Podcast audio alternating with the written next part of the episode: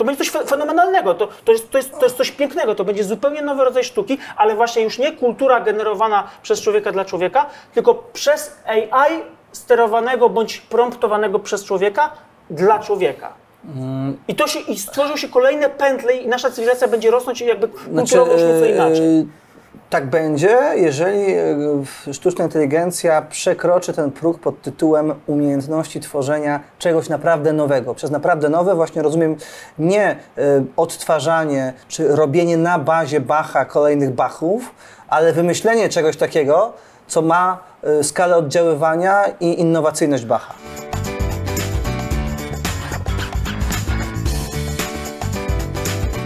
Cześć Grzegorzu. Dzień dobry. Dzisiaj będziemy gadać o najbardziej wyświechtanym temacie ostatnich miesięcy, ale w sposób, który mam nadzieję rzuci na to nowe światło. Będziemy rozmawiać o sztucznej inteligencji. Jesteś teoretykiem cywilizacji, też jesteś autorem książki, która wkrótce się ukaże, Światy AI. Powiedz mi wobec tego, czy jesteśmy świadkami narodzin zupełnie nowej cywilizacji, w której człowiek już nie będzie tym najważniejszym elementem, najważniejszym aktorem? To dziękuję za to prowokacyjne pytanie. E, rzeczywiście jest tak, że ta zmiana, która wydarza się, już abstrahując od tego, czy to jest ewolucja, czy to jest rewolucja, ta zmiana, która wydarza się za mm, pośrednictwem właśnie rozwoju algorytmizacji i sztucznej inteligencji, to jest zmiana, która no, fundamentalnie zmieni naszą, naszą cywilizację w pierwszej kolejności, nasze podejście do życia, do człowieczeństwa.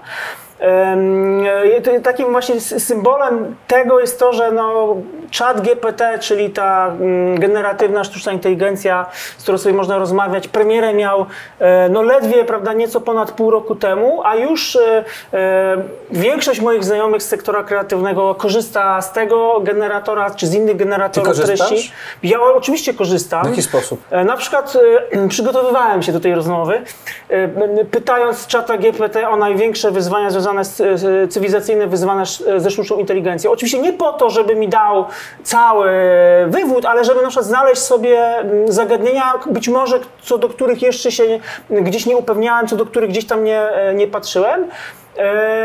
No, używam do wielu rzeczy. Używam do, do, do poprawiania no, językowego, używam do mm, generacji jakichś pomysłów, jakiejś mm. szkicy, ale oczywiście najbardziej mnie, mnie, najbardziej przeżywam, bo najbardziej fascynuje mnie to, że to, co ja mam teraz w porównaniu z tym, co będą miały moje dzieci, to jest zupełnie Mm, zupełnie nieistotne, małe, początkowe stadium e, właśnie tej przemiany cywilizacji przez sztuczną inteligencję. Ja właśnie w tej książce e, Światy AI e, używam takiego pojęcia mm, cyfrowa lekkość bytu. Tak jak prawda mieliśmy nieznośną lekkość bytu, która polegała, jak wiadomo, z, z sektora filmowego, polegała na takiej nieznośności tego, że wszystko, wszystkie małe rzeczy możemy się nimi cieszyć, mamy takie proste życie.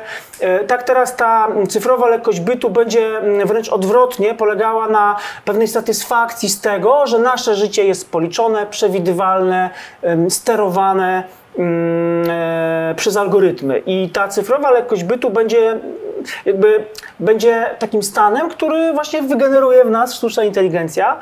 E, można powiedzieć, że, e, że algorytmizacja, bo to jest oczywiście szerszy proces, nie tylko mówimy o sztucznej inteligencji, algorytmizacja naszego życia jest jak pożar, to znaczy przepali wszystko, co możliwe i, stworzy jakieś takie stadium no, nowego A to życia. będzie znośna ta lekkość bytu, czy nieznośna? Właśnie, właśnie paradoks jest taki, że dla jednych będzie znośna, a dla niektórych będzie nieznośna. To znaczy w swojej początkowej fazie sztuczna inteligencja po pierwsze stworzy wielkie nierówności, szczególnie jeśli chodzi o no, rozkład kapitału, bo jak wiemy, kapitał czy wpływy geopolityczne no, rozchodzą się zgodnie z logiką sieci hierarchicznej, czyli tworzą się centra, czy podmioty, czy sieci podmiotów, które mają, e, bardzo korzystają na czymś, no i tworzą się peryferia, które nie tylko nie korzystają, ale również będą stratne.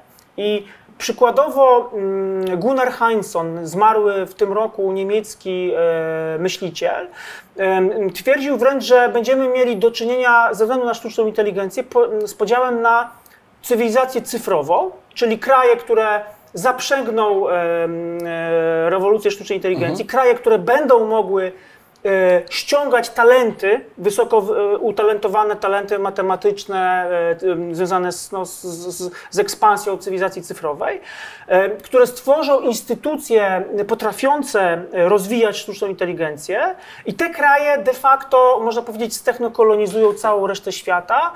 Z, z pozostałej reszty świata talenty będą płynąć właśnie do tego centrum. Pozostałe regiony świata nie będą uczestniczyły w łańcuchu produkcji czy wartości dodanej dóbr związanych właśnie ze sztuczną inteligencją, tylko będą mogły kupić jakieś rozwiązania Ale ta, jako przepraszam, towar. ci przerwę. Ta sztuczna inteligencja charakteryzuje się tym, że jest obecnie dostępna e, właściwie w każdej części zachodniego świata. Dlaczego miałoby być tak, że część państw e, jakby zbierze korzyści z tej sztucznej inteligencji, zaprzęgając e, ją w swój system, a część nie? Po pierwsze dlatego, że e, do rozwoju, przynajmniej w tej początkowej fazie sztucznej inteligencji, potrzeba e, kilku rzeczy. Talentów matematycznych, mocy obliczeniowej, e, podzespołów, mikrochipów, czyli żeby wygenerować i danych. I teraz te podmioty, to będą duże podmioty, duże kraje, wpływowe sieci przemysłowe, te sieci i podmioty przemysłowe, które zbiorą te dane, będą mogły w największym stopniu, czy najbardziej skutecznym stopniu trenować algorytmy, a algorytmy w uproszczeniu oczywiście lepiej wytrenowane, to jest algorytmy, które będą bardziej wydajne no, pod kątem rywalizacji rynkowej, prawda? I teraz jak się słyszy o tym, że na przykład Stany Zjednoczone z Chinami e, w tym momencie już e, kłócą się nie tylko kto będzie miał, e, kto będzie miał większy udział na przykład w wyszukiwarkach, w rynku wyszukiwarek internetowych, czy w rynku przeglądarek internetowych, ale już w tym momencie kłócą się o to właśnie, kto będzie, kto z jakich narzędzi wspieranych przez sztuczną inteligencję będzie korzystał i kto jakie, można powiedzieć, moce obliczeniowe będzie miał na, na swoim terytorium. Bo oczywiście nie wiemy, dokąd nas zaprowadzi e, rozwój sztucznej inteligencji, ale wiemy na pewno, że potrzeba mocy obliczeniowej, potrzeba danych e, i, i- potrzeba szybszego, lepszego trenowania, a więc potrzeba również energii. Ale w globalnej gospodarce, która mimo tych wszystkich trendów antyglobalizacyjnych czy deglobalizacyjnych wciąż jest połączona bardzo silnie, każde rozwiązanie, nawet jeżeli e, jest produkowane lokalnie przez jakiegoś lokalnego potentata, ono się bardzo szybko e, eksportuje na, na e, pozostałe regiony i te pozostałe regiony też z niego korzystają. To, że w Polsce, nie wiem, nie produkuje się Tesli czy samochodów elektrycznych jeszcze, to nie znaczy, że my nie korzystamy z tych technologii. Wiadomo, że ktoś na tym zarabia, a nie jesteśmy to my, Natomiast e, jest to dla nas benefit, jest- to dla nas korzyść, że mamy do tych technologii e, dostęp. Czyli czy to zjawisko, że te nierówności być może właśnie wzrosną w przypadku e, w dalszej implementacji AI, należy oceniać negatywnie. Może to jest po prostu koszt postępu. Y, By, być może jest tak, ale z racji tego, że sztuczna inteligencja mm, no, jednak zrewolucjonizuje pewne procesy, obieg informacyjny, zrewolucjonizuje nawet, no, możemy powiedzieć, naszą kulturę i cywilizację, o czym mam nadzieję będę e, mógł powiedzieć e, później, ale chodzi o to, że, że ta nierówność powstanie i ona będzie faktem. Rzeczywiście będzie tak, że jak już pewne rozwiązania sprzedawane jako usługa czy jako produkt krajom zacofanym przez kraje cyfrowego centrum, w momencie, kiedy one się bardzo spopularyzują, to rzeczywiście równocześnie ze wzrostem nierówności będziemy mieć, można powiedzieć, spadek nierówności na tym poziomie mikropopulacyjnym, ale to ale to, to, to powiedzmy w globalnej grze władzy, ponieważ ja patrzę na sprawy świata, staram się patrzeć sprawy jakby technologicznie i geopolitycznie, to wciąż nie zmieni faktu, że no to, że jednemu ko, czy Kowalskiemu, czy komuś w, w innej części świata będzie lepiej, to nie zmieni faktu, że e, gdzieś nad ich głowami będzie jednak wielka maszyna zasysająca informacje, generująca kulturę, już nie tworzoną przez człowieka dla człowieka, tylko przez sztuczną inteligencję dla człowieka. Em, Już nie kultura e, jakby taka oparta o jakby klasyczne rozumienie choćby istnienia tak, człowieka, bo przecież wraz z ekspansją sztucznej inteligencji no, no, będzie się trochę zacierać e, no możemy sobie, jesteśmy filozofami, to powiemy sobie, może się zacierać e, ontologiczne, ontologiczna e, jakość człowieczeństwa, tak? czyli to, czym jest człowiek. Ja tutaj czytając, przygotowując się do, do, do rozmowy z Tobą, czytałem sobie o, o pewnych narzekaniach użytkowników takiej aplikacji internetowej, która nazywa się Replika i ona miała tworzyć takiego cyfrowego przyjaciela, umożliwiała początkowo również możliwość wejścia z tym przyjacielem w relację taką pseudo, prawda, romantyczną. E, Aż, aż to zaszło do tego stopnia, że ludzie no, jednak tworzyli więź, tworzyli więzi z, z tą sztuczną inteligencją. Wtedy ktoś w firmie nacisnął przycisk i kazał wyłączyć więź romantyczną i pozostawić wyłącznie jedynie więź przyjacielską. I nagle zaczęły się wielkie skargi, dlaczego mój, mój, mój partner jest oziębły, tak? Dlaczego Tak. już chce być tylko moim No ja, przyjacielem. e, Tworzymy relacje z robotami. To już zupełnie się zaciera. To znaczy, moich dzieci, jeśli oczywiście nie zrobimy jakoś to, tego kulturowo, tego nie, za, nie zahamujemy, to być może moich dzieci już nie będzie obchodziło to, że ta świadomość, że te, to, to, z czym rozmawiają, to jest program. No właśnie ten potencjał sztucznej inteligencji to jest ciekawe pytanie, to, o czym mówisz, że propos relacji romantycznych e, z robotami czy z komputerami. Czytałem e, e, recenzję zabawnie zatytułowaną Jak próbowałem zdradzić swoją żonę z aplikacją i e, autor tej recenzji m, przebrnął, e, ściągnął na komórkę kilka takich aplikacji udających romantycznych partnerów. No, no, wypisał ich mm, atuty tych partnerów, że zawsze są wyrozumiali, zawsze właśnie nadają na tych samych falach i tak dalej, i tak dalej. Czyli dokładnie nie tak jak w życiu, bo w życiu nigdy nie ma czegoś, co jest zawsze. Natomiast e, jedno łączyło te aplikacje z prawdziwymi partnerami. Zawsze na końcu pojawia się, e, akurat to, to jest zawsze, pojawia się kwestia pieniędzy. Bo zawsze na koniec końców, żeby wejść na kolejny etap tej Tak. relacji, trzeba było opłacić jakiś kolejny abonament, prawda? Czy, czy opłatę jakąś uiścić.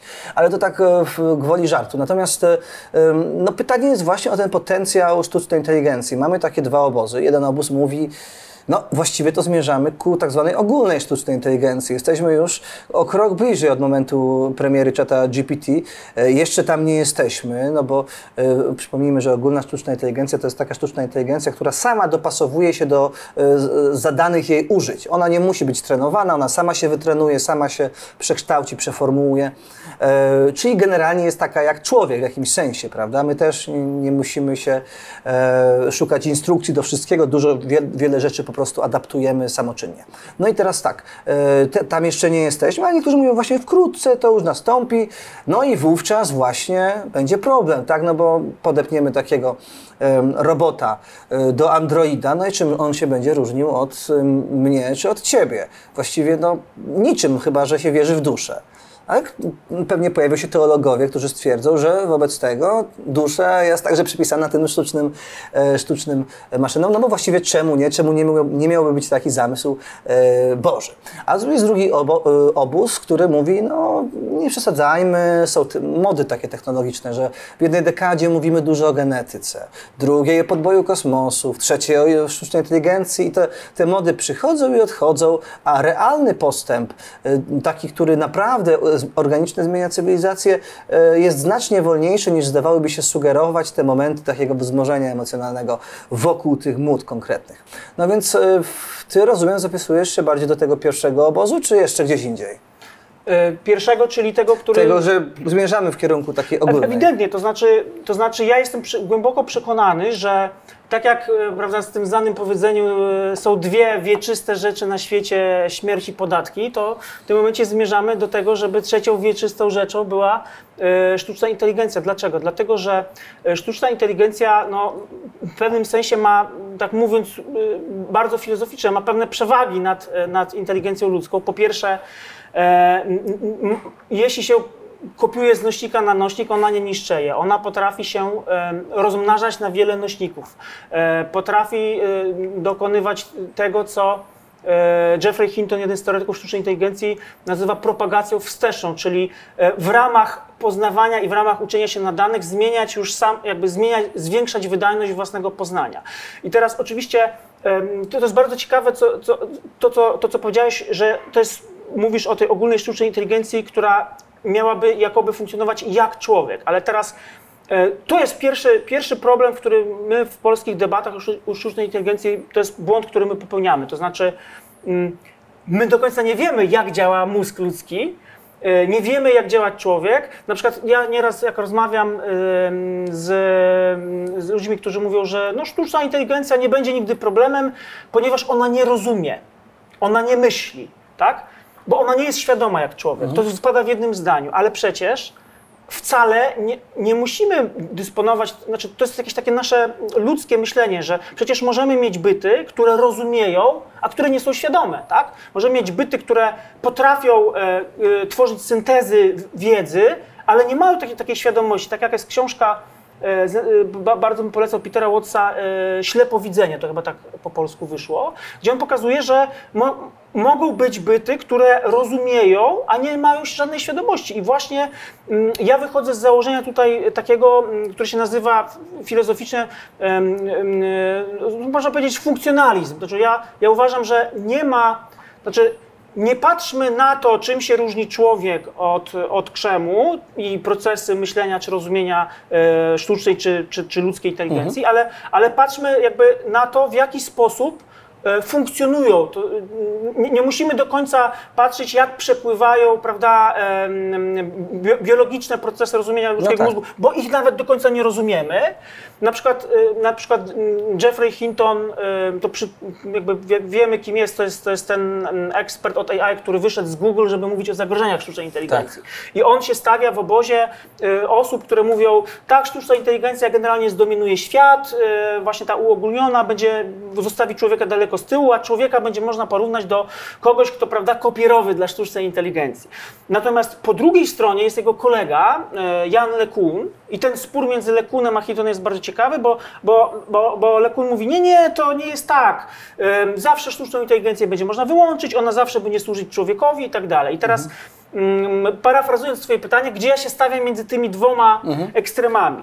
Podczas gdy Hintonowi można by zarzucić, że no rzeczywiście przemawia przez niego lęk, tak, co będzie, bo nie wiadomo co będzie. No nie wiadomo wcale, czy e, ludzki umysł nie ma jakichś ukrytych przewag, ten biologiczny umysł nad e, sztuczną inteligencją, ale z kolei Jan Kun, e, jemu można zarzucić zupełny brak socjologicznej takiej wyobraźni, bo przecież zagrożenia e, związane ze sztuczną inteligencją są, już teraz się rozwijają. Przecież e, z punktu widzenia nawet bezpieczeństwa narodowego czy, czy geopolityki, to wcale nie jest ważne, że dany program, który na przykład y, jest autonomicznym systemem działającym na rzecz e, jakiegoś celu, to nie jest ważne, to nie jest ważne że, że gdzieś tam daleko siedzi ktoś, kto puścił to wszystko w ruch. To nie jest ważne, że pierwszym poruszycielem tego wszystkiego był człowiek. Ważne jest to, że taki system autonomiczny, który sam się potrafi wytr- wytrenować i dobierać środki, potrafi wygenerować jakieś, e, jakieś, e, jakieś efekty. I to, mo- I to mogą być straszne efekty, bo w momencie, kiedy em, uda się Różni eksperci tam oczywiście kłócą się kiedy, ale w momencie, kiedy uda się ym, wprowadzić taki domowy system sztucznej inteligencji, który dla nas personalnie będzie mógł całe życie mielić i na bardzo dobrym dostępie do zasobów energetycznych i danych y, różne rzeczy robić, to wiadomo, że jeśli coś jest możliwe, to zgodnie z prawem wielkich liczb się zdarzy. To znaczy, jeśli możliwe jest negatywne wykorzystanie sztucznej inteligencji, to to będzie wykorzystywane. Samo w przypadku pozytywnego. Dokładnie znaczy, tak. jakby nie zapominajmy też o, o tej, e, o, o tym e, elemencie Dokładnie równania. tak, dokładnie I, e, no okej, ja rozumiem, ale to, czy to nie jest tak, że my trochę wyolbrzymiamy obie strony właśnie równania? Że z jednej strony ci optymiści negują potencjalne zagrożenia, wyolbrzymiają potencjalne korzyści, a z drugiej strony pesymiści pompują tą bańkę strachu, a nie patrzymy tak naprawdę na nas, na ludzi, jakie my zagrożenia gene- generujemy. Bo y, okej, może ten android przyszłości z ogólną sztuczną inteligencją zechce rządzić światem, ale my mamy już ileś przykładów historycznie ludzi, którzy zechcieli rządzić światem, bo uważali się za mądrzejszych, lepszych, z lepszym pomysłem e, na nas. Wiadomo, że skutki były najczęściej opłakane, ale my też takie ryzyka stwarzamy. Jednocześnie są ludzie, którzy są po tej drugiej stronie równania, wy, wynajmują różne pożyteczne rzeczy, leczą choroby e, i tak tak. Więc y, być może ta sztuczna inteligencja to jest jakiś faktycznie kolejny etap w rozwoju e, ludzkości, ale nie na zasadzie, że to jest jakaś ślepa uliczka czy ewolucyjny błąd kopiowania, który tym razem spowoduje e, już ostateczny kataklizm, tylko e, coś, co właściwie pod względem takim funkcjonalnym właśnie nie różni się od ludzi. Sztuczna Ale- inteligencja jest, wiesz, no, kwintesencją człowieczeństwa. Jaka, jak, od czasu, jak człowiek zaczął tworzyć technologię, no można, n- tam filozofowie nazywali go homo faber, czyli człowiek wytwarzający, tak? I człowiek Dlatego no, stał się tym gatunkiem wysokim, który zdominował cały świat, dlatego że de facto był w stanie tworzyć rzeczy lepsze niż on sam. To znaczy, jeśli, w danym jeśli był dany problem, którego człowiek nie mógł w stanie stworzyć, to to był w stanie wynaleźć jakąś rzecz. To jest ta prawda, sławna scena z Odysei Kosmicznej, e, gdzie małpy w pewnym momencie uczą się, że walcząc ze sobą mogą w stanie wziąć e, kość, prawda, i bić, i bić tą kością jako technologią właśnie z przeciwnika i dzięki przewadze technologiczną e, obce plemię małp e, pokonują. I teraz to właśnie tym jest sztuczna inteligencja, tworzeniem czegoś lepszego niż my sami.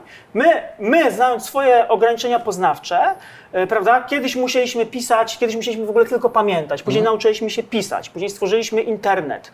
E, teraz mamy, można powiedzieć, taki trzeci pozna, poznawczy outsourcing dziejach właśnie e, dzięki sztucznej inteligencji. To znaczy, kiedyś to był outsourcing pamiętania na kartkę, mhm. później to był outsourcing gromadzenia i szukania, i to jest internet, a teraz mamy trzeci outsourcing i to jest outsourcing już analizy i twórczości, tak? Czyli, prze, mhm. czyli tak jak przerzuciliśmy pamiętanie i e, analizowanie czy, czy gromadzenie danych, wyszukiwanie danych na komputer, tak teraz okienko wyszukiwarki Google coraz częściej, oczywiście nie zupełnie, ale będzie zastąpiwał okienko e, AI czata, który będzie nam pomagał w różnych zadaniach. Znowu pytanie o limity, o możliwości. Ile możemy przerzucić na tą sztuczną inteligencję?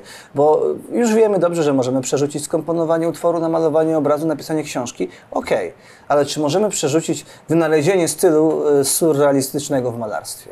Czy możemy przerzucić, e, czy możemy oczekiwać, że e, powstanie dzięki sztucznej inteligencji zupełnie nowy gatunek muzyki, tak jak to miało miejsce na przestrzeni dziejów, gdzie te gatunki pączkowały i e, szły we własnych kierunkach? Czy możemy, bo tutaj w przypadku sztuki zmien, jakby tą istotną zmienną nie jest tylko jakby wynalezienie tego czegoś, co jest załóżmy nowum, ale też znalezienie odbiorców, którzy uznają, że to jest interesujące, tak, ciekawe, warte tak, tak. Tak. konsumpcji, tak. tak. oglądania, słuchania, czytania. No więc y, było iluś takich, y, prawda, Salwadorów Dalich, którzy nigdy nie, nie zaistnieli w kulturze, mimo że pewnie wynaleźli swoje, swoje sposoby komunikacji plastycznej różnych idei, bo po prostu nikomu to się nie podobało. Czy jest szansa, Twoim zdaniem, że sztuczna inteligencja jeszcze zanim będzie ta ogólna, bo to, czy tak ogólna faktycznie może powstać, czy nie, to jest osobne zagadnienie. Ale zanim, taka jak jest teraz, czy ona może faktycznie e, dyktować trendy, wymyślając nowe, a nie tylko po prostu odtwarzając, mieszając w tym tyglu to, co już właściwie było? Znaczy, ja się zgadzam z tym, że Sa Salvador Dali był Dali, bo mu sztucznej inteligencji nie dali, tak? Bo gdyby była sztuczna inteligencja, to być może bardzo wiele od razu by został skopiowany i wszyscy by w, w podobny sposób kreowali rzeczywistość. No ale na przykład y, jestem świeżo po lekturze tekstu y, Jacka Dukaja y, w dwumiesięczniku, no i Dukaj tam stwierdza wprost, że rzeczywiście sztuczna inteligencja będzie tworzyć kulturę nawet właśnie lepiej i wydajniej niż człowiek, bo będzie w stanie dotrzeć właśnie do tych potrzeb, takich, których można powiedzieć nieuświadomionych. Jeśli popatrzymy na współczesnych artystów, to to, że oni w ogóle mają dostęp e, do, no, do, do, do rynku globalnego, to z jednej strony jest błogosławieństwo, a z drugiej strony to jest przekleństwo. Dlaczego? Błogosławieństwo, bo nagle cały świat staje pod, e, u ich stóp i oni mogą dotrzeć do wszystkich, a, a przekleństwo, dlatego że takich jak oni są tak, wszyscy. Nagle tak? nie jesteś wyjątkowy. Tak, tak, tak, jesteś wyjątkowy tak jak wszyscy. E, I teraz, i teraz dzięki sztucznej inteligencji będą możliwe nie tylko analizy, niszowe analizy e, pewnych potrzeb ludzkich, ale również ich spełnianie. E, podam Ci taki przykład, prawda? W jednym z tekstów właśnie w tej książce Światy AI ja przywołuję Wisławę Szymborską, która pisała tyle, tyle wiemy o sobie, ile nas sprawdzono. Tak? A teraz by trzeba zmienić to zdanie i powiedzieć, za, oczywiście za Szymborską, tyle wiemy o sobie, ile nam zdradzono. To znaczy zasób wiedzy o człowieku w tym momencie, o tobie czy mnie, generowany przez naszą interakcję ze środowiskiem cyfrowym, jest już być może dużo większy niż to, jak, jakie w stanie byłyby wygenerować najbardziej sprawne służby specjalne na świecie, dlatego że no ty i ja jesteśmy już dziećmi epoki cyfrowej, zostawiamy ten ślad cyfrowy.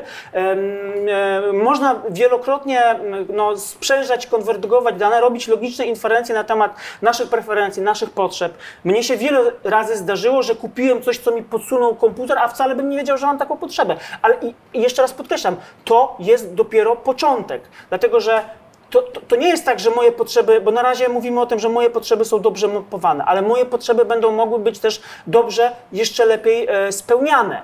A, a dlaczego? Dlatego, że ta ch ch chmara danych o nas rośnie. W tym momencie Ale, jest, odszedł, jesteśmy... przepraszam, ale odszedłeś e, e, niechcący chyba od e, zagadnienia twórczości artystycznej, e, które właśnie tutaj poruszałem, bo, chciałbym wrócić. bo ono nie jest e, twórczość taka jak daleko. Ja nie, nie sądzę, że ktoś miał intencję, znaczy w tym przypadku Dali, e, żeby ona, ta jego twórczość odpowiadała na jakieś potrzeby jakichś No, no konsumentów e, Tak. e, sztuki plastycznej. Nie. On w jakiś sposób tak widział świat i tak go e, przedstawiał. Y, No więc jak niby ta sztuczna inteligencja miałaby w ten sposób, dopóki się nie dorobi poczucia własnego ja i własnej perspektywy na świat, To ja ci powiem. robić coś To ja ci podobnego. powiem, ty jesteś uznanym muzykiem, screammaker. E, Wybitnym. e, ja, ja nie umiem śpiewać, nie umiem No. grać na niczym, ale jeśli będę miał do spełnienia dobre narzędzia, e, to zadam takie, zadanie, takie zadania generatorowi, em, e, usprzężę jego, czy też sposób jego tworzenia, że, uzależnię go od na przykład stanów emocjonalnych mojego rozmówcy.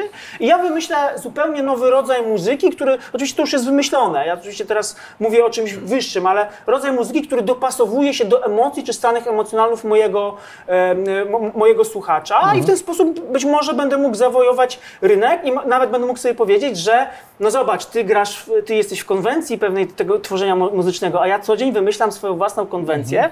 Oczywiście ja tylko wydaję prompty, wydaję komendy, ale teraz będzie pytanie, czy to jest moja twórczość, czy to algorytm zrobił, czy może algorytm razem ze mną, ale ja będę miał narzędzia do generowania e, muzyki. Teraz mam już pierwsze audycje prawda, w radiach, gdzie tam Tak. muzykę generuje sztuczna inteligencja i paradoksalnie e, trochę będziemy właśnie musieli, my jako ludzie, będziemy trochę spychani do tych, do tych elementów wytwarzania kultury, które nie są wysławialne. To, będzie może, to, by, to może być wrażenie z odbierania muzyki, z odbierania dzieła sztuki, ale jeśli ja na przykład stworzę sobie ileś, ileś set dzieł sztuki i dobrze to wypromuję e, i, i no, będę influencerem i podpromują mi to świetnie ludzie, to ja e, będę mógł w stanie zaistnieć, mimo że, mimo że moja, e, że ja się na tym nie znam, tak? I, i, to, I to będzie, naprawdę, to będzie realne, to będzie całkiem realne i myślę, że na przykład e, kolejna generacja artystów, na przykład w swoim gatunku muzyki, e, też będzie coraz bardziej eksperymentować z takimi e, narzędziami,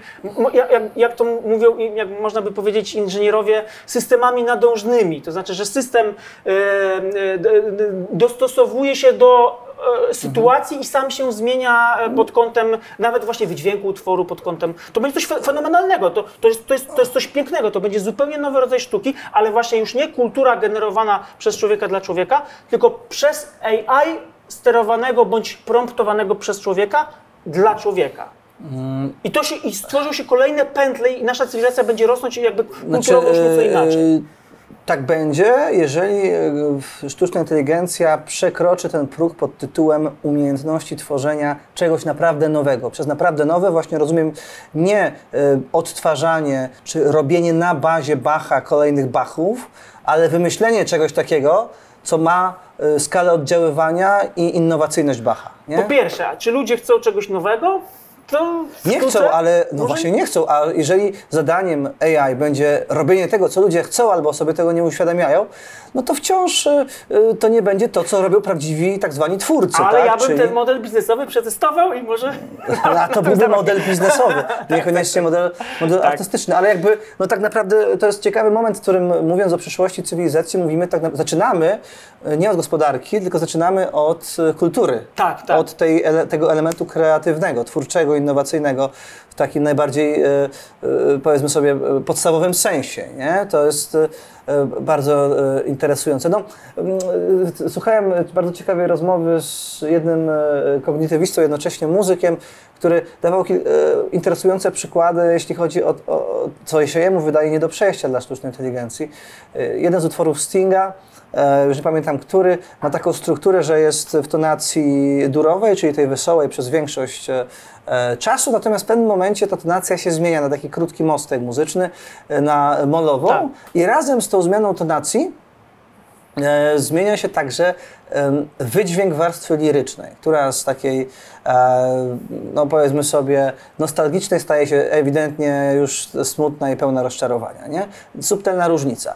P- Pytanie, czy, no teraz już wiadomo, że ja jak dostanie do przetrawienia taki, taki utwór, to ona będzie w stanie e, zrobić coś podobnego w innych stylach muzycznych z podobnymi właśnie zmianami tonacji połączonymi ze zmianami w warstwie lirycznej. Ale gdyby tego Stinga nigdy nie było, i, i sztuczna inteligencja była nakarmiona tym, czym, czym jest nakarmiona muzycznie, to, to, to jest twierdzenie właśnie tego e, kognitywisty. Ona nie byłaby w stanie wymyślić tego rodzaju triku, jaki wymyślił Sting.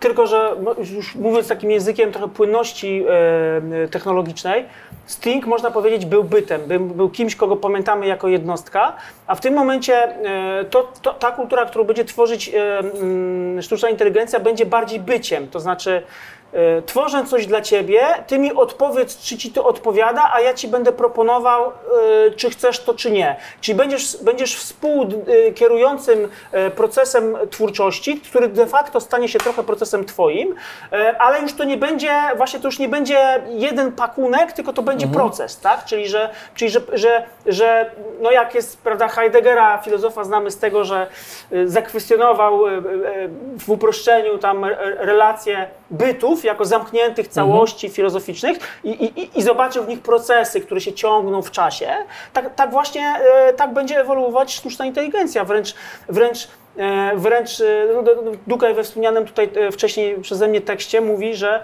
e, no, e, ludzie się muszą śpieszyć, zanim się domknie czy system sztucznej inteligencji, w tym sensie, że domknie się kultura, domknie się sprawność e, kreowania kultury przez sztuczną inteligencję, bo jeszcze przed tym powstaną właśnie tak jak, tak jak, takie osoby jak Sting, które będą znane, rozpoznawalne, a później to wszystko będzie Ale może właśnie, płynne. no właśnie, ale może my nie dostrzegamy nowych form twórczości, które się pojawią, bo y, spójrzmy na to w ten sposób.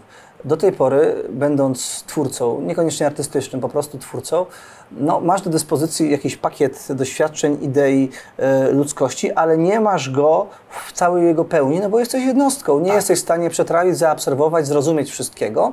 Masz naprawdę niewielki ułamek tego, co stworzył świat, i na bazie tego ty tworzysz nowe, prawda? A w momencie, gdy ty masz sztuczną inteligencję, ona bierze wszystko, co powstało, trawi wszystko, co powstało, daje to tobie i mówi, co ty z tym zrobisz, jako człowiek.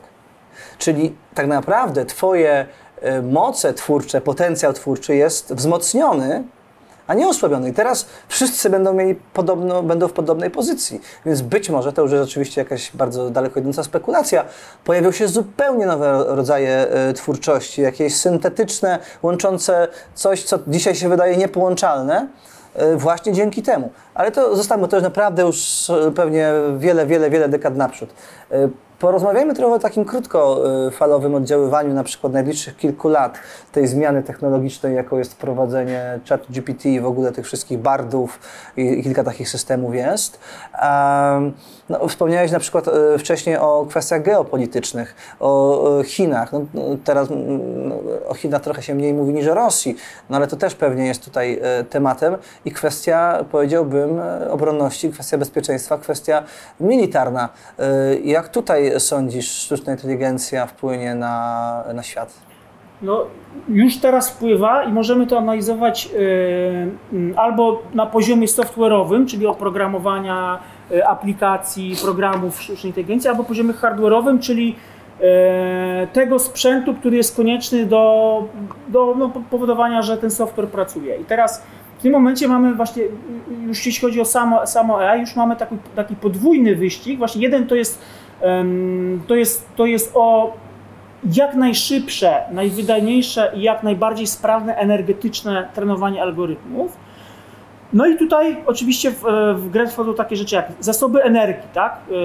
E, konsu- Rozwój sztucznej inteligencji będzie konsumował ogromne, e, no, ogromne zasoby energii, dlatego potrzebny wszystkie no, liczący się gracze globalnie liczą teraz na jakiś przełom e, czy, czy fuzja jądrowa, czy jakieś e, inne mm, kwestie, czy na przykład ograniczenie e, zużywania e, e, energii przez e, sztuczną inteligencję. Na przykład Jeffrey Hinton twierdzi, że e, ze względu na e, niedobory energii konieczne do roz, globalnego Mhm. rozwoju sztucznej inteligencji, będziemy musieli starać się budować, e, on to nazywa śmiertelne komputery, czyli Mhm. komputery, można powiedzieć, biologiczne, two- stworzone, tworzone z tkanek biologicznych, które em, będą em, może mniej dokładne obliczeniowo em, niż, tak już oczywiście upraszczam trochę, ale mniej, mniej dokładne obliczeniowo niż, niż komputery cyfrowe, ale będą em, miały em, no, niskie Mhm. wymagania energetyczne. I teraz i to jest jedno. Druga rzecz to jest, można powiedzieć, jak sobie patrzymy na mapę świata, to jest konieczność pokrycia, e, pokrycia globu jak największym wpływem, znaczy zasysania informacji przez podmioty związane z, z nami, czyli z, jak jesteśmy, nie wiem, Stanami Zjednoczonymi, to z państwem Stanów Zjednoczonych, jak jesteśmy Chinami, to z aplikacjami związanymi z, e, z mm, właśnie z Chinami. I teraz to już nie jest tylko, tak jak mówię, wyszukiwarki, przeglądarki internetowe, które zostają informacji, czy TikTok, który jest w stanie generować jakieś różne stany emocjonalno-psychiczne e, na różnych obszarach globu i, globu i powodować, że e, gdzieś prezydentem zostanie ta osoba, a nie ta osoba, bo, tak, bo, bo już takie rzeczy mieliśmy miejsce. A gdzie tak było, że prezydenta wybrali przez TikToka? Były w krajach Af- Afryki, między innymi były, no były, e, były, były pewne sprawy nagłoś, nagłaśniane dla spójnych z interesem e, chińskich, e, Okej. chińskim. Okej. Okay. Jeśli chodzi o sprawy takich wyborów. Czyli w Afryce. Tak, tak, tak. Nie tylko w Afryce, w Indiach również. E, no mówi się, mówi się o Stanach Zjednoczonych, ale oczywiście to złośliwi. Natomiast, natomiast e, teraz, teraz chciałem właśnie, musimy zabrać to na nowy poziom automatyzacji. To znaczy w tym momencie, za jakiś czas, w zasadzie teraz, e, już w sieciach społecznościowych e, mamy potencjał do tego, żeby na przykład e, kontaktowały się z, to, z tobą boty, które się będą kłócić na tematy polityczne, ale tak naprawdę celem ich kłótni nie będzie to, że one się z sobą kłócą, bo, bo ty będziesz z nimi rozmawiał i nie wiedział, że to są boty, a, a ich celem będzie po prostu jakaś delikatna perswazja i zmiana twojej percepcji. Stąd na przykład biorą się takie postulaty, że e, jednym z e, takich podstawowych elementów regulacji sztucznej- inteligencji musi być, musi być określanie czy, jakimś, czy jakieś konto e, społecznościowe, czy jakiś podmiot, czy jakiś program, e, jakiś bot, chatbot, czy Mhm. jaki jest tam komponent sztucznej inteligencji. Bo człowiek może najzupełniej w świecie nie chcieć rozmawiać, z, znaczy, czy rozmawiałbyś o, o sprawach polityki z botem, wiedząc, że to jest bot, którego, który celem, no nie rozmawiałbyś w ogóle zapewne, Mhm. prawda? E, I, i, i, i, tego typu e, stany, że generowanie stanów emocjonalnych i zmienianie e, psychologicznej, czy jakby wojskowi powiedzieli, świadomości sytuacyjnej całych społeczeństw, to w tym momencie już się, już się dzieje. E, Naj, największe, e, największe e, oczywiście e, obecnie e, największą moc w tym zakresie mają Stany Zjednoczone i Chiny, przy czym Chiny mają ogromny potencjał na swoim terytorium, jakoś e, e, starały się właśnie spenetrować inne rejony, tak jakby geopolityczne rejony świata, e, tym, tymże właśnie swoim wpływem. No a Stany Zjednoczone przez dzięki tej sile miękkiej, soft powerowi Mhm. są w stanie no, płynnie, można powiedzieć, wlewać się w obszary innych cywilizacji, wchodzić z nimi, wchodzić z nimi interakcje. I oczywiście, oczywiście to, to, ale oczywiście to jest, to jest to, o czym mówimy w tym momencie na poziomie takim czysto informacyjnym i społecznym. Tak? Oprócz tego oczywiście jest e, cały temat e, zastosowania sztucznej inteligencji do e, do działań stricte militarnych, do, wy, do takiego już twardego e, wywiadu, e, do, do, genero- znaczy do tworzenia sprzętu autonomicznego, Mhm. który będzie mógł w stanie tworzyć no, technologiczną chmurę potrafiącą wykonywać określone operacje. To, to tak, to, jest, to, jest, to są kwestie tajne i tutaj dopiero będziemy być może niestety e, na terytorium Ukrainy w kolejnych latach testować te cykle adaptacji technologicznej, bo niestety w Ukrainie mamy no, ja- jak wiemy, sytuacja się ustabilizowała, e, utknęła w martwym punkcie, nie tylko dlatego, że e, duże obszary Ukrainy zostały zaminowane, ale również dlatego, że następowały cykle adaptacji technologicznej. To znaczy jedna strona rzucała, w tym momencie Zachód rzucał jakiś sprzęt, on tym, przez jakiś czas dawał przewagę. Jak drony na początku. Następnie, Chi, następnie Rosja brała pomoc pod dywanem od różnych krajów, między innymi od Chin i ten wpływ równoważyła. Później znowu postępowała jakaś innowacja i ona znowu została równoważona. I teraz, e, i teraz, e, i teraz myślę, że jeszcze tutaj e, możemy zobaczyć e, e, ciekawe jakby wykorzystywanie ciekawych narzędzi tutaj też w, w tym zakresie. Mhm. Ale to będzie z korzyścią dla tych dobrych czy dla tych złych?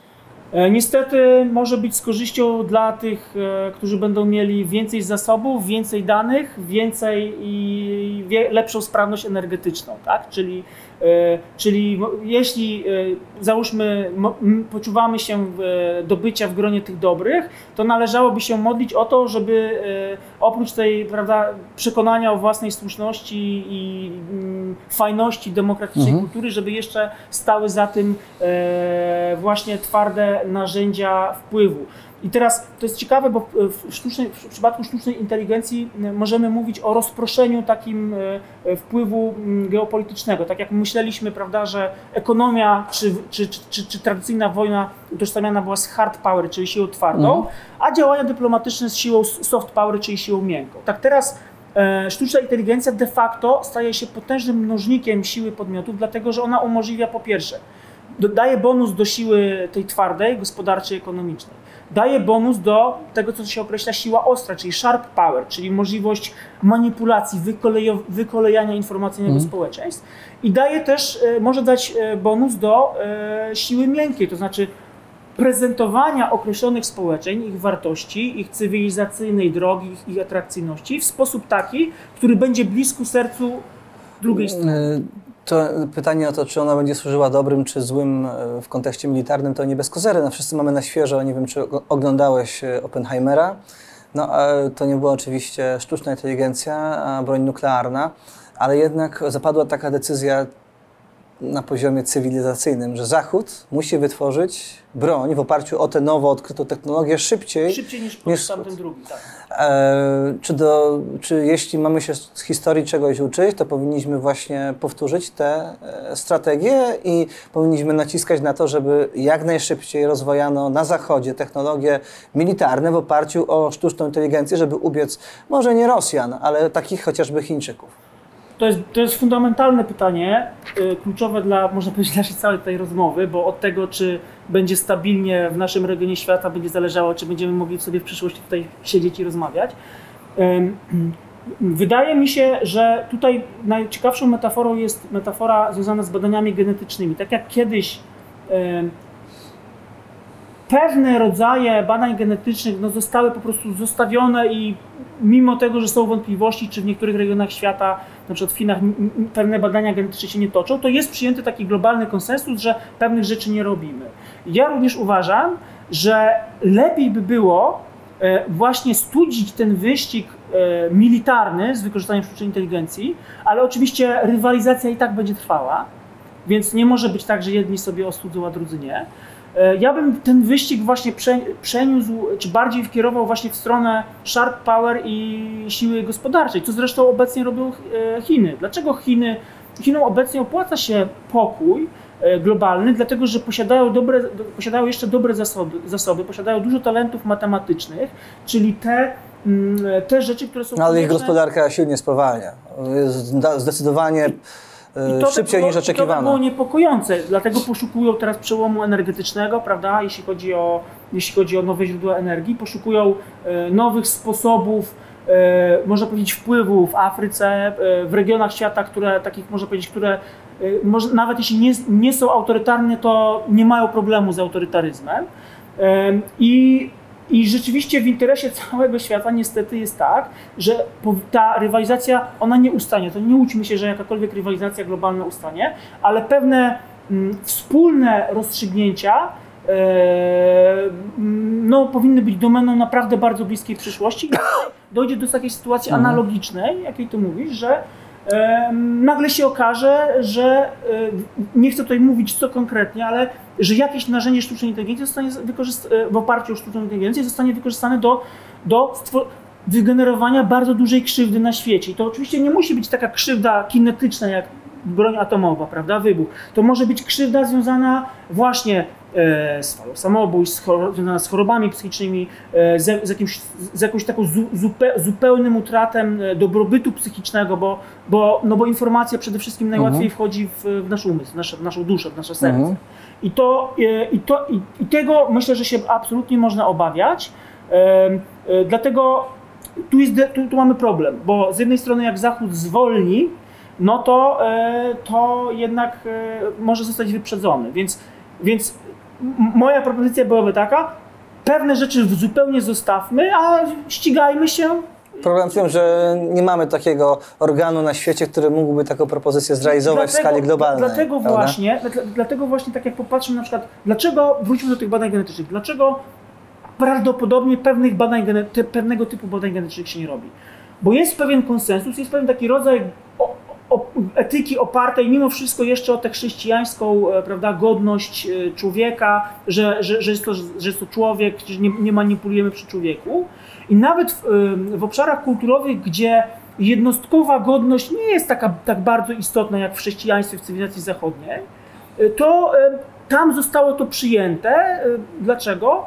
Ja pisałem więcej na ten temat w takim tekście Kapitalizm Roju da, dawno temu dla Rzeczpospolitej, ale, ale jakby z analizy wyłaniał się y, fakt, że po prostu sam fakt, że Zachód jest wyżej technologicznie powoduje to, że inne regiony świata chcą się podłączać do, do jego badań, a, a tak długo jak się chcą podłączać do jego badań, to są w stanie zaakceptować jego etykę. W momencie, kiedy etyka zachodnia runie, to rzeczywiście wtedy Ja się, ja się oczywiście nie znam na e, genetyce e, za dobrze, ale e, wydaje mi się, że mm, mimo tych wszystkich eksperymentów, które jednak były podejmowane i które zazwyczaj wywoływały skandal, gdy się o nich świat dowiadywał, e, to ta technologia genetyczna nie jest jeszcze na tyle zaawansowana, żeby móc e, realistycznie myśleć o klonowaniu ludzi. Można pewnie myśleć o próbach, e, które by się ciągnęły latami i byłyby okupione Czyli jakimiś... jest taka wydajna w krótkim, tery- w krót, w krótkoterminowym Tak, tak, tak. zakresie. Czyli jakby inwestycja w tę technologię jest bardzo obecnie kosztowna i, i z niewielkim, e, pewnie niewielką szansą na zwrot. I teraz e, w momencie, gdy wchodzi sztuczna inteligencja, ona może pomóc pokonać pewne etapy, które tak to byśmy musieli żmudnie pokonywać Tak. przez lata w ciągu jednego dnia. To e, może totalnie też zmienić kwestie e, w- te, o których mówisz, tak? Że nagle się okaże, że, że ta technologia chociażby klonowania człowieka, czy, czy, czy tej e, wpływania na jego, na jego e, fenotyp i na jego e, osobę jeszcze na etapie życia płodowego czy zarodkowym, prawda? Ta taka eugenika nowoczesna, że ona stanie się e, faktem znacznie szybciej niż, niż bez tej sztucznej inteligencji. Też to jest takie zagrożenie, ale jakby, bo jakby zagrożenie zagrożeniami, e, ale nawet gdyby tej sztucznej inteligencji nie było, mielibyśmy olbrzymie problemy jako ludzkość. Mamy, e, to Elon Musk o tym mówi, tak? Co jest największym problemem e, świata jego zdaniem, to nie jest na przykład przeludnienie, tylko dokładnie odwrotne e, zjawisko, czyli depopulacja. No w tym momencie zbliżamy się do piku ludnościowego, prawdopodobnie zostanie osiągnięty około 2100 roku e, i ludzkość e, zacznie e, jako całość e, się kurczyć. Już teraz się kurczą poszczególne re- rejony, regiony, ale wtedy to już będzie jako całość.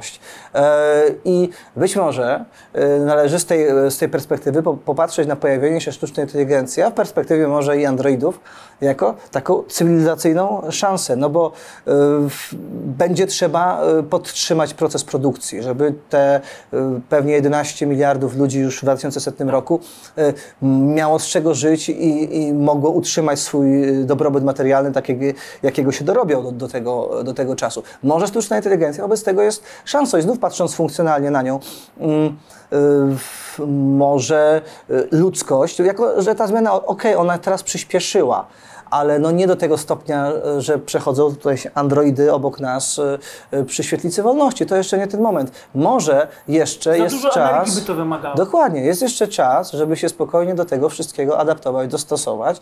I gdy już, jeśli, gdy, jeśli już te androidy się pojawią, to one nie będą takim wrogiem, takim zagrożeniem, jak się nam z dzisiejszej perspektywy to może wydawać. Co ty powiesz o prawdopodobieństwie takiego scenariusza? Scenariusza zagrożenia. Może będą właśnie sojusznikami, a nie e, zagrożeniem. To znaczy, pewne jest tylko jedno, że będą mogły być jednym i drugim. To znaczy, e,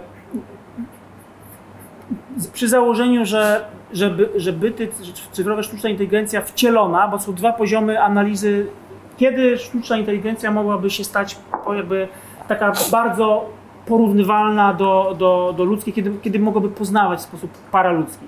Pierwsze to jest wcielenie, embodiment, czy musiałaby być wcielona właśnie w jakieś sensory, miałaby moż, możliwość przestrzennego przemierzania świata i mhm. spokojnego uczenia się, tak jak małe dziecko się codziennie uczy, jak się potnie na kamieniu, nauczy się wierszyka i tak dalej. Druga rzecz to jest embeddedness, czyli e, zakorzenienie. Zakorzenienie, ale to właśnie nie, nie, już niekoniecznie wcielenie, ale zakorzenienie w obszarze, w sektorze, w sektorze społecznym. I jeśli byłoby to opłacalne energetycznie dla człowieka i opłacalne również w sensie kulturowym, że jakby spełniałoby jakąś funkcję społeczną, to rzeczywiście nie ma problemu, aby roboty, nie, tak jak prawda u Asimowa, były pełnoprawnym członkiem społeczeństwa, bo jeszcze raz powtórzę, ja wychodzę z, z, z, takiego poglądu filozoficznego, który nazywa się funkcjonalizm komputacyjny. To znaczy, jeśli dwie rzeczy są w stanie robić podobne rzeczy obliczać, podo, podobne problemy rozwiązywać, to możemy nie, uznać, nie uznamy je za, za tożsame, ale możemy uznać je za zbieżne. Tak? I teraz y, jest to scenariusz jak najbardziej do wyobrażenia, tylko znowu tutaj popadamy trochę w, w antropomorfizm. To nie będą musiały być właśnie chodzące. No ja wiem, wiem, tak? oczywiście. Tak? Z tym, że jest tutaj jeszcze jedna różnica. I paradoksalnie szansa i zagrożenie. Dlatego, że na przykład jak ja z Tobą rozmawiam, My się wymieniamy informacjami. My się wymieniamy informacjami opartym o język naturalny. E, co, co, co, to znaczy? Żebyś ty zrozumiał mnie i ja ciebie, musimy wymienić się jakimś ciągiem słów, znaków, a i tak nie ma gwarancji, że zrozumiemy siebie w pełni. Zrozumiemy pewnie siebie w większości, ale to nie jest tak, że ja wejdę w twój, w twój mhm. umysł, a ty wejdziesz w mój. W przypadku e, inteligencji cyfrowej e, możemy jakby byty są, byty są w stanie partycypować jeden drugim, dlatego że no, mają, mają ten sam kod. Co więcej, one są w stanie, tak jak my możemy się połączyć naszymi fascynacjami, naszymi tematami, choćby tą rozmową, tak byty cyfrowe będziesz mógł połączyć na mocy pewnego polecenia, na mocy, na mocy algorytmicznego złączenia i to nie tylko dwa byty, ale bardzo ich wielu. Więc tutaj jeszcze raz moim przekonaniu, jeśli dojdzie do, do, do, poziomu takiego, że będziemy mieli tutaj przy świetlicy wolności sobie kroczące roboty, to, to ich, to sposób rozwiązywania problemy przez nie będzie e, prawdopodobnie bardziej wydajny przez, mhm. niż rozwiązywanie problemów przez nas, przez to, że one będą miały większy potencjał współdziałania przez to, że będą połączone, nie tak jak nasze telefony są połączone mhm. internetem i sobie możemy komunikować, ale one będą bezpośrednio. Ale e, ominęliśmy mm, jeden taki e, aspekt istotny dla w ogóle człowieczeństwa jako takiego, czyli aspekt e, emocji, odczuwania emocji. To jest pytanie, czy sztuczna inteligencja takie emocje będzie mogła odczuwać. Odczuwam ja coś. E, A co I, odczuwasz? E, mm, Na przykład po radość. Co to jest? Albo strach. Ja, to, to, nie chodzi o to, żeby to umieć e, zdefiniować, ale mam przynajmniej takie przeświadczenie, e, że jest, że emocja, którą odczuwam jest w jakimś sensie poza mną, poza moją kontrolą. Ona trochę pojawia się w kontekście tego otoczenia, w jakim jestem i zdarzeń, które mi się przydarzają, których jestem też współtwórcą. Ale one nie są do końca ode mnie zależne. W przypadku sztucznej inteligencji to jednak mówimy o procesach e, całkowicie zależnych od jakiegoś kodu. I e, trudno sobie wyobrazić, żeby e, sztuczna inteligencja nagle zaczęła poddawać się i swoje przeliczenia, obliczenia i symulacje jakimś dziwnym, przypadkowym prawda, emocjom. I okej, okay, ona może nas zwieść, zwieść. To już dzisiaj może nas zwieść, jak ten romantyczny partner, co do tego, że ma jakieś uczucia, ale to wciąż jest, e, wydaje mi się, e, zwodzenie. To jest jedna kwestia. Po drugie, e, Pytanie, czy to, co jest pozbawione właśnie takiej zdolności do odczuwania uczuć i jakby bazuje tylko i wyłącznie na racjonalnej analizie, dodatkowo popartej olbrzymią ilością danych, czy to faktycznie będzie to coś, będzie podejmować lepsze, bardziej efektywne decyzje. Ja bym powiedział, że wiele e, e, zdarzeń w życiu człowieka na poziomie jednostkowym i cywilizacyjnym brało się też z przypadku i z błędu. A, I ten przypadek i błąd nie zawsze miał efekt negatywny, często miał pozytywny. No ten symboliczny Newton siedzący pod drzewem, któremu jabłko spada na głowę, no sztucznej inteligencji jabłko na głowę nie spadnie, prawda? Raczej. Rozumiem, rozumiem. Znaczy, ta, tak, to jest, to, jest, to jest, wiesz, bardzo... Znaczy ja z kolei z racji tego, że mówię, jestem tym, tym yy, ten funkcjonalizm komputacyjny wyznaję, czym jest moja emocja? Kiedy ja się czegoś boję, różne osoby różnie reagują na strach. Kiedy ja się, ja się czegoś boję, włączam w swoim umyśle heurystykę bardzo przyspieszonej analizy sytuacji, ponieważ nie mam czasu na racjonalną analizę sytuacji, włącza mi się emocja i zaczynam popadać pewnego rodzaju automatyzmu, ale jest to zakodowany w moim umyśle y, proces. I teraz i- jest to proces również, można powiedzieć, który dałoby się zalgorytmizować. I w tym momencie, y, gdy ty mówisz, że emocja jest czymś, co, czego się nie da podrobić, jest czymś, co, czym- czymś takim wyłącznie ludzkim, ja nie widzę problemu, żeby androidy również miały pewne, pewne heurystyki, po pierwsze, zdolne do głębokiej relacji, zdolne do odczuwania emocji, tylko oczywiście te emocje trzeba by jak, w jakiś sposób zdefiniować, ale w momencie, kiedy e, u robotów te emocje spełniałyby podobne funkcje jak u ludzi, nie ma problemu, żeby też pojawiały się emocje u robotów. No to nie jesteś e, reprezentantem nie tylko że skrajnego, czy po prostu funkcjonalizmu, co takiego materializmu. No bo jeżeli uważasz, że wszystkie nasze e, reakcje biologiczne, bo takimi są emocje, można przepisać na właściwie kod binarny, Nie wiem, E, czy można. Ja mo- na coś podobnego, powiedzmy, tak? Nie wiem, czy można. Może, wiem, że na pewno da się na coś podobnego. To jest p- pytanie, czy, prawda, czy, czy, czy znany, prawda, z Leibnica, czy filozof niemiecki Leibniz zastanawiał się, czy jak dwie rzeczy są nieodróżnialne, to czy jakbym ci pokazał jedną, a potem drugą, to czy byś wiedział, że, to, że one są różne? Pewnie byś nie wiedział, tak? One oczywiście, każda z nie zajmuje y, inne miejsce w przestrzeni, więc, więc są różne. Natomiast y, ja też szukam tego człowieczeństwa i, i- i uznaję, że właśnie głęboko w tym, co jest niewypowiedzialne, tym, czego się nie da powiedzieć językiem naturalnym, e, czego się nie da zakodować, właśnie w tym będziemy szukać e, człowieczeństwa. Ostatecznie dochodzimy do poziomu, można powiedzieć, głębokiej takiej duchowości, tak? To jest jedna rzecz, co, której się ciężko jest ją zdefiniować i zapisać je e, To obecnie. jeszcze na koniec naszej rozmowy też takie pytanie, powiedzmy sobie, o, o człowieczeństwo w kontekście sztucznej inteligencji.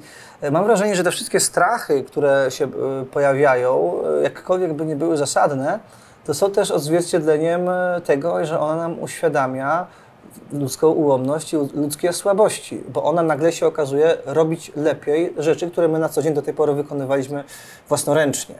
Ona potrafi lepiej napisać, nie wiem, notatkę prasową e, niż szybciej e, niż dziennikarz, który do tej pory specjalizował się w robieniu depesz sportowych, prawda? I tak dalej, i tak dalej, i tak dalej. Ona być może stanowi dla nas wyzwanie, lud- ludzie generalnie są leniwi z natury. No, no jakbyś miał teraz możliwość w- uzyskania dodatkowych 4 godzin absolutnie bezkosztowo na, e, na odpoczynek, wypicie sym, sym drinka na jakiejś sympatycznej plaży, to pewnie byś z tego skorzystał. E, Więc ludzie są leniwi, więc widzą, że ta superinteligencja, która się właśnie teraz pojawia, robi tyle rzeczy lepiej niż oni. I albo się wezmą do roboty, zakasają rękawy i zaczną od ciebie wymagać więcej niż do tej pory wymagali, albo faktycznie być może e, przegrają, więc ten strach bierze się i z poczucia słabości, i z natury ludzkiej, która jest e, no, leniwa. E, być może, już to ostatnie zdanie i chciałbym prosić o komentarz, to dobrze, bo czy nie jest tak, że znaleźliśmy się na takiej cywilizacyjnej Atlantydzie, że jest nam dobrze, wymyślamy sobie e, czwartorzędne problemy, e, które prawdopodobnie nie mają absolutnie żadnego znaczenia.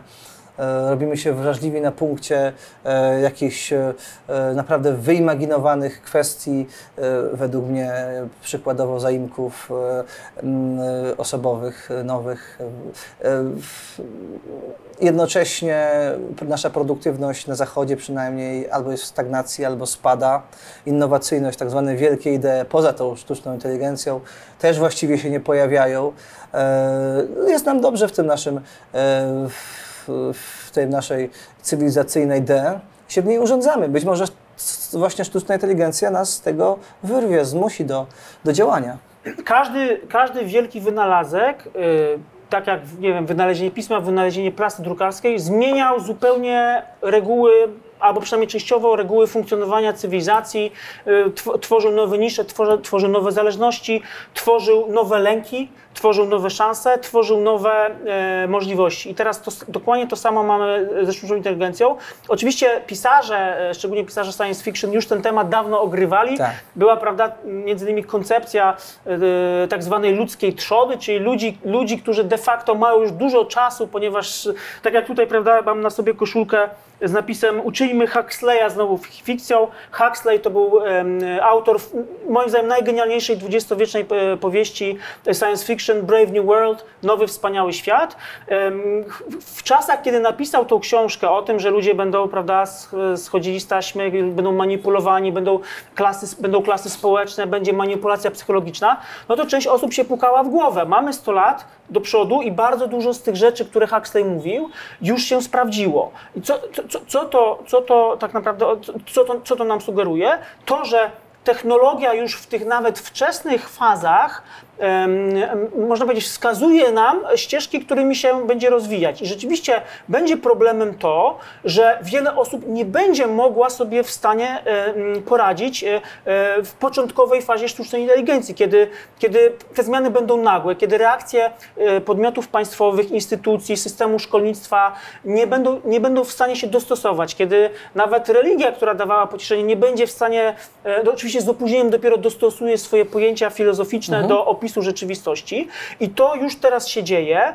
E, Niestety będzie tak, że Mm, Tak jak teraz innowacje e, technologiczne były, były tworzone przez głównie osoby no, wysoko wykwa- wykwalifikowane, o wysokich zdolnościach komputacyjnych, e, wysokich kompetencjach, tak teraz te innowacje sztucznej inteligencji będą e, tworzone jeszcze przez ludzi o wyższych kompetencjach. I co, ale co to oznacza? Że osoby o niskich kompetencjach, o niskim ilorazie sztucznej inteligencji będą miały jeszcze większy problem z zapewnieniem sobie takiej stabilności życiowej, prawda? Tutaj wchodzą te takie st- straszne, bym powiedział, prawda, w, e, w liberalnym dyskursie ekonomicznych pojęcia jak ten gwarantowany dochód podstawowy, tak, że być może trzeba Ale, będzie... ale prze- przerwę Ci. Y, W przypadku y, pierwszego frontu narażonych na działanie sztucznej inteligencji, czyli programistów, jest dokładnie odwrotnie niż mówisz. Czyli ci przeciętniacy do tej pory zarabiający mniej, nagle mogą zarabiać trochę więcej, bo stają się już mniej, trochę więcej niż przeciętniakami, dzięki tem, y, tej A, w tym- protezie, te, temu suplementowi, który otrzymali w postaci Ty, tylko, że, tylko, że to, to, są,